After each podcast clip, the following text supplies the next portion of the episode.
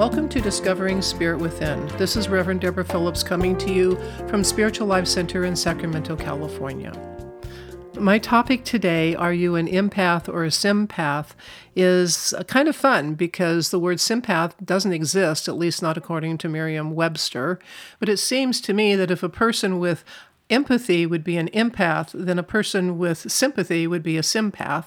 And as I say sometimes, any spiritual teacher worth their salt is going to go around making up words and making up stuff. So there you go. Okay, so what's the difference between sympathy and empathy? Sympathy is subjective. It's like, so if I'm sympathetic with you, I am feeling your pain. I'm in it with you. I belong to it too. It's mine as, as well as yours. Empathy is more objective. I can say, I know how you feel in some respects because I've been through the same thing you've been through. It's like if we're talking about perhaps someone going through a divorce. If you've been through a divorce, then you know how difficult it is and you can relate to the feelings. You have an understanding of what the feelings might be. They're not exactly the same because everybody's experience is unique, and at the same time, we can we can relate. While sympathy, again, to be repetitive, is oh my God, I feel, I know exactly how you feel. And you actually go into pain for that person or in pain with that person. What's interesting and what got me onto this topic is that we actually seem to have these two words mixed up. But first, let's go back to the dictionary for just a moment. When I looked up sympathy and empathy, what I discovered, as dictionaries do so often, they use these words to define each other. So you can really play fast and loose with empathy and sympathy. This may sound odd, but I really do think it's important for us to understand what we mean when we use our words, because our words are the symbols that we use to basically create our reality, whether those words are in our heads, in our thoughts, or whether they're words we're saying. So, with that, I am going to define empathy and sympathy in a way that I use them. And if this works for you, great. And if it doesn't, I get that too. And I also realize as I've stopped and recorded this about five times so far is that we're going way way near the whole uh, the whole topic of codependence. And that's going to uh, weave in and out of this as well. But let's just talk about these two words. So if i am sympathetic according to the dictionary then i can't tell the difference between your pain and my pain well, maybe I can, but I absolutely feel your pain the same way as if it were my pain. If you start talking about an incident that happened and, and I've had a similar incident, boy, I am going to be in there with all my own drama. I've got my own feelings. Um, then I think I know exactly how you feel, and I get myself all wound up, and we're in it together just you and me, we're in this together and we know how we feel and we're going to go out into the world and we're going to fix things or whatever it is we do. You'll think about when people are talking about these different organizations that might not be too friendly to the rest of the world, uh, the people who join them are called sympathizers. They're not called empathizers, they're called sympathizers. So that's probably a big hint. Empathy is so much more objective. It's like, yes, I've been through a situation, and uh, man, I can really relate to how you're feeling, but I am staying in my own space and I've got my own take on it, but I'm not projecting my feelings on you, and I'm not allowing you to project your feelings on me. We are able to have a healthy, objective conversation about the situation. And because I can stay objective, I might even be able to give you advice if you wanted it. I wouldn't give you advice if you didn't want it. But it's like, okay, when I had this experience, this is what happened, and this is how I handled it, and this is what the outcome was because of these things, and this is what I I did that I thought was great, and this is what I did that I thought was not so great, and this was how it all worked out. In sympathy, I would just be going, man, this so sucks. I know it totally sucks with you. And you don't get anywhere because you're not solving anything because you're just doing the drama. Now, I'm not saying that either one is right or wrong. I might start to think that one is a little bit healthier than the other in emotionally and spiritually, but we're all where we are in any one moment, right? And the idea of this conversation is to understand these differences so that if you find yourself involved with some situation with a person and you're feeling icky and you're taking on their pain and you're starting to lose yourself, if you have a way to define or explain how you're feeling and what's going on, you are much more likely to be able to work your way out of that and become more objective. And if your goal is to help the person, then you can help them more once you step out of their energy and, and get some distance from it. Because while you are enmeshed in that same energy, all you can really do is participate in the drama or get totally involved in trying to fix the situation. And these are things that we talk about when we talk about codependence as well that you can't tell the difference between you and another person. And then you feel like you have to fix things for them. And the truth is is what you're really trying to do is fix things for yourself. So understanding if you are in a sympathetic relationship with someone or an empathetic relationship with someone could actually help you decide what action to take and also help you learn to start taking care of yourself. Because the people that I know that are constantly in sympathy with other people who are in that codependent relationship where they can't tell the difference between them and the other person and the other person's feelings and the other person's situation. And so the, the, the other person has feels like they have to fix everything.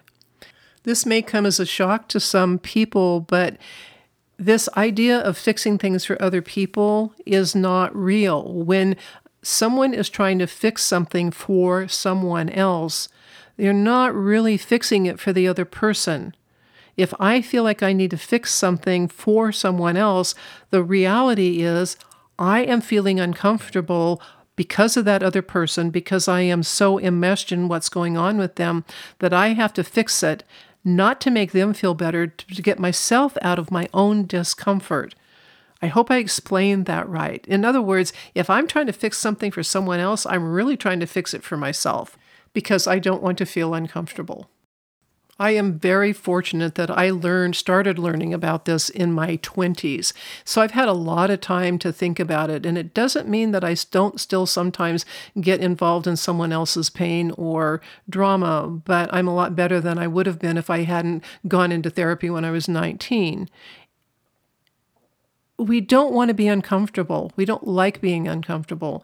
And so if we are relating on a personal level to someone else's discomfort or problem, then we're in sympathy with them and we are not doing ourselves any good. And we're actually not helping the other person at all either because we aren't objective enough to be able to make good suggestions we're not objective enough to see things from different points of view. If you are in empathy with a person, you can say, Man, I get it that you're unhappy, and I understand that you don't feel good, and I understand that you're scared, or I understand whatever it is is going on.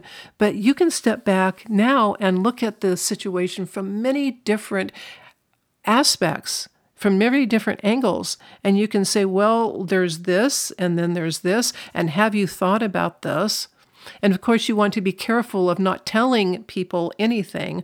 I do it by asking questions. Have you considered? Is it possible that?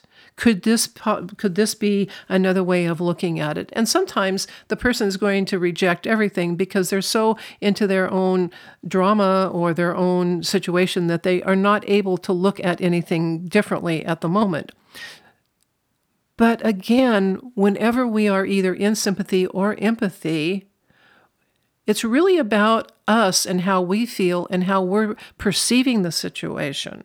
I might perceive a situation as being really icky and awful, and the other person might just be fine with it, or they might be working with it through it in their own way, and it's none of my business. So you've got sympathy, you've got empathy, and you've got none of your business. That sounds really cold, I know, but there are times when we just have to let people be.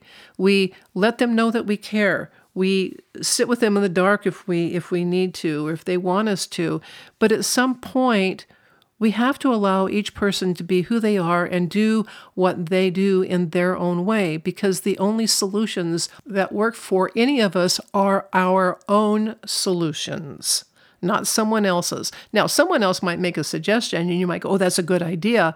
But ultimately, it becomes your solution.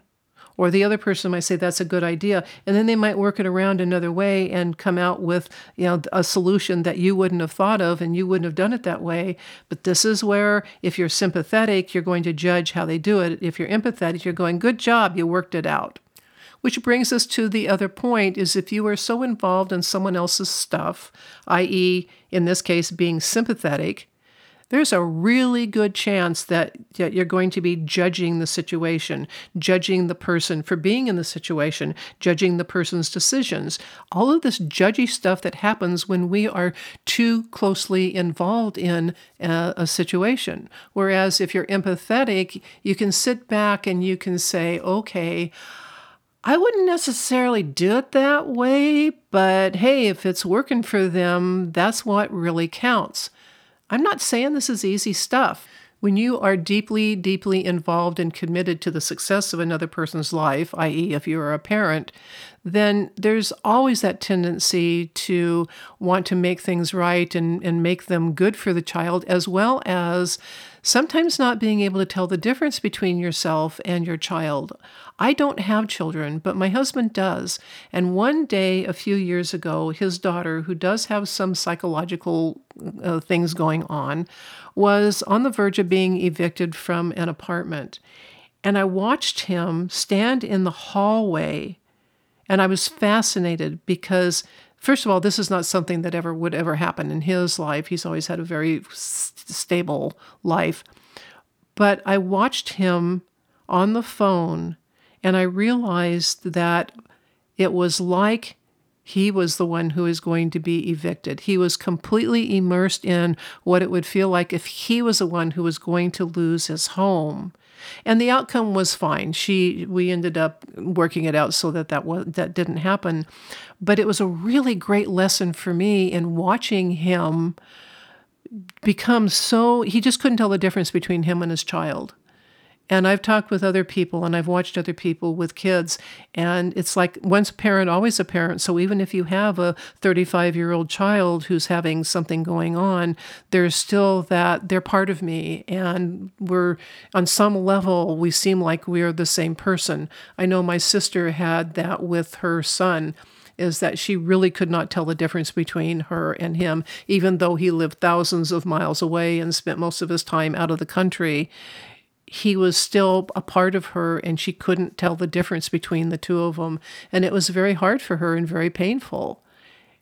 And it was hard to watch. But I had empathy and I was able to sit back and say, you know, this is her this is her relationship with her son and this is how she is and this is how she has to work things out. And while the parent child relationship is the easiest way to talk about this enmeshment, this sympathy that goes beyond anything that's healthy for anybody, it's certainly not limited to that. I know I talk to p- people all the time. I've witnessed things over the years of how people are so enmeshed with each other that they can't tell the difference. And very frankly, when I was very young, I had a couple of those relationships too. I just was very fortunate to start learning about this much earlier in my life than some people. So there's no judgment. There's no judgment that if you are in a in a position where you get so involved in other people's stuff and very and granted we have to admit that there are people who simply love drama and they get themselves in other people's stuff just because they can and they find it exciting and it is also a great distraction. If I'm over here getting involved and being sympathetic with your emotions and your divorce and your kid being messed up and your whatever, guess what? I don't have to look at my own stuff. As you can see, there are a lot of components to this. And I want to backtrack a little bit and explain one of the reasons that this came to my mind is that I see on Facebook all the time people talking about, I'm an empath, I feel other people's pain. How do I stop feeling other people's pain? It's like it's my pain. And I feel overwhelmed and I can't function because I'm in so much pain because of other people. Now, I will absolutely admit that there are people, and I am one of them, who do sense other people's pain on a physical level. I can know if someone's in pain. I can know if uh, I get a feeling if something's going to happen and it doesn't feel good, and then something happens and I go, okay, that was what was coming. There is that element, that psychic, energetic element where we do pick up on other people's energy. That's different than picking up on their emotions. I don't know if that's going to make any sense either, but it is about picking up on other people's energy. And then we interpret that energy according to our own feelings. So if someone is feeling is is coming across as being hyper and a little bit overwrought, we might feel that energy. And then we interpret that energy in our own way. An example of this is a few weeks ago while we were getting ready for all of the holiday services that are going to be happening at SLC. I kept having people tell me, I know you're really busy. I know you're really busy. I know you're really busy. And then I got, I really needed help, but I didn't want to ask you because you were so busy. So I thought about that and I went back to the to the, I've actually went back to the whole staff and I said, "Look, I understand I talk fast, I walk fast. I have this energy that probably means that it feels like I'm really busy all the time. And yes, I have probably said I have several things to do, but please, please still ask me because even though I'm putting out this vibe, it doesn't mean that I can't or won't make time. And it doesn't mean that what you need done might actually be more important than what I've got right this very moment. So please I don't know how much of it is my vibe and how much you're projecting on me. So please stop projecting and simply ask me. And everybody was like, oh, thank you so much. And much of it was their projecting because of A, how I just appear in the world, and B, just the vibe that they were getting from me. So understanding that yes, we pick up on on everybody else's energy, but it's not like we catch it. It's not like somebody else's energy is contagious. We are energetic beings. Our hearts radiate out an energy several feet outside our bodies. We feel each other, we run into each other, and we respond to each other vibrationally. Think of bells. If you ring one bell, another bell is going, and then another bell that's closed is also going to start vibrating. And it's going to start resonating with the other bell until you have, say, you have a room with five bells in it, you ring one, and they all will start to resonate. They might not just ring, ring, ring, but they will resonate.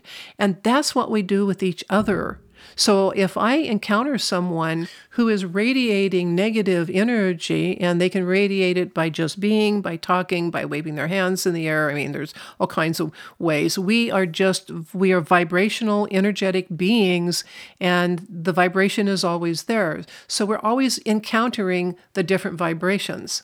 And of course, almost all of that is subconscious we, we're not we're not even really aware of it until we're in a really good mood and we go somewhere and there's someone who's being cranky as all get out and then we walk away feeling like well crap it's like somebody let the air out of our balloon. Well, that's because we resonated with them. Just like bells resonate with each other, we resonate, which means, of course, that awareness is the key here.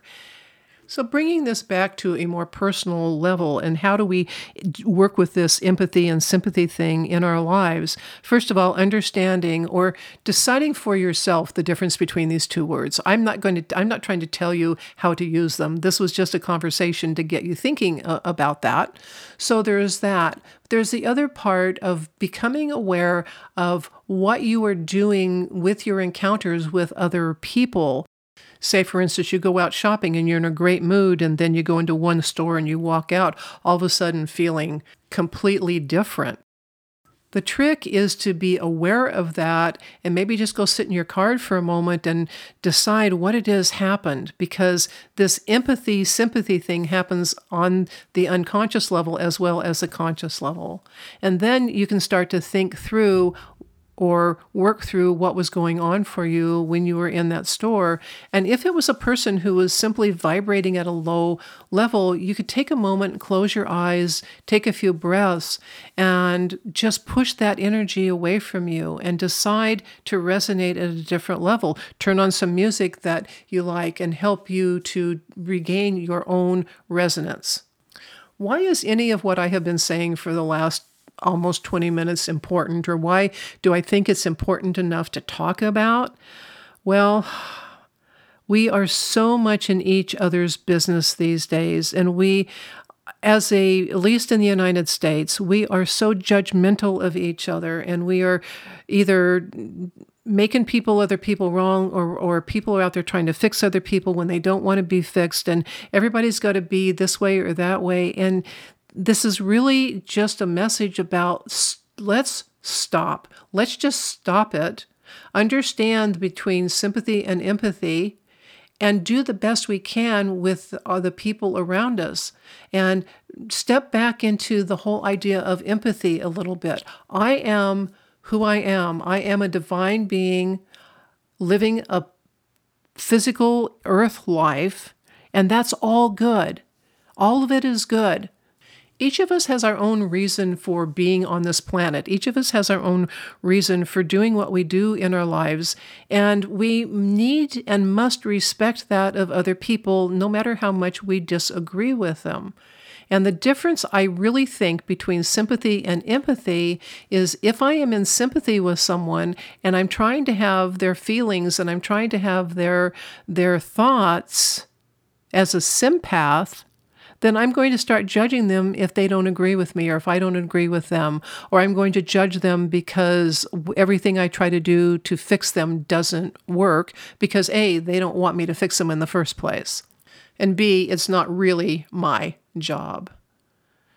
Being an empath means that you stand in your own light, in your own energy. You know who you are. You know that spot inside you that has not been touched by the outside world. You know that you can go there and you can find your own solutions. You know that you can go there and send that energy out to another person who is in trouble, who has issues who who needs help on some level but may not be ready to take it at the, the physical overt level when you know who you are, when you can step back and watch the world and not necessarily be of it, but participate in it, that's when you come into your own. And that's when you move from being a sympath to an empath.